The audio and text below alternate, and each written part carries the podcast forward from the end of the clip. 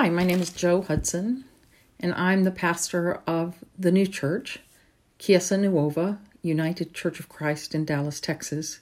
And this is a devotional for Wednesday, October 21st, 2020. A reading from the Apostle Paul's letter to the church at Ephesus. At one time, you were like a dead person because of the things you did wrong and your offenses against God. You used to live like people of this world. You followed the ruler of the power of the air. This is the spirit of disobedience to God's will that is now at work in persons whose lives are characterized by disobedience. I imagine most of you haven't noticed, but I haven't written a devotional for many months. I have just been empty of ideas and words. I don't know if it's the issues of the pandemic and social isolating or if it's the hateful election season. I felt like whatever I might say or write would just be an echo of what others are saying. Now I've decided that echoing what someone says isn't so bad at all.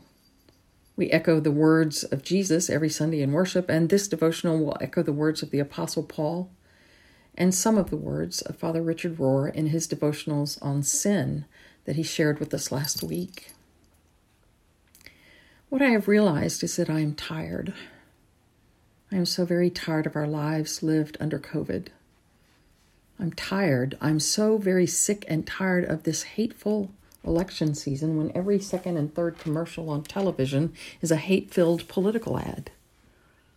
This exhaustion not only makes me tired, but impacts my mental health. And I can't help but think that this same thing may be happening to you as well. So, for today's devotional, I use the scripture from the letter to the Ephesians, cited above, that speaks of our personal sin, the worldly sin of injustice, and the evil that permeates the very air we breathe. Like many churches, in our church, we tend to focus on the personal and the worldly injustice sins, but we rarely speak about the evil that we breathe. In writing about these three aspects of sin, Father Richard Rohr says that we abandon the third, the sin that permeates the air we breathe, at the risk of our destruction. Why do you think that is? I think it's because we are like fish who swim in the water but don't know they are swimming in the water.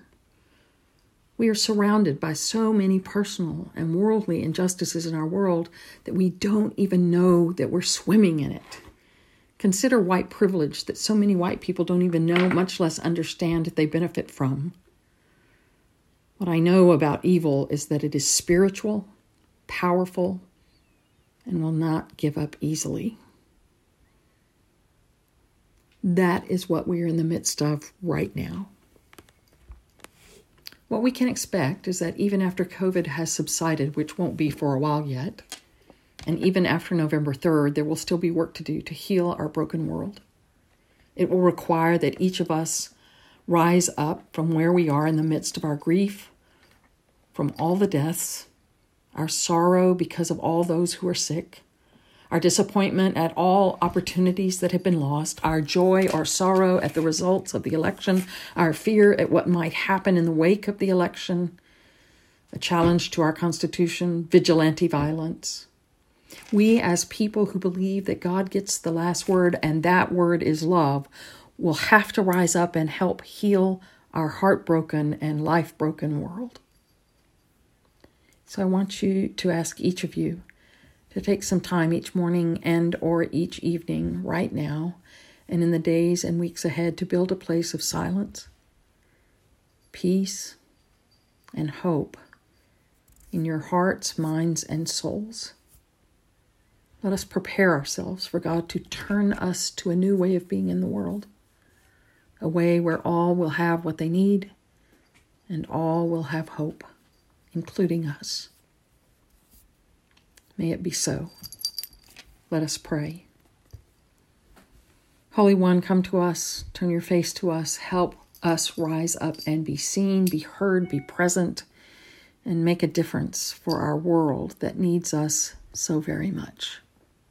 Amen.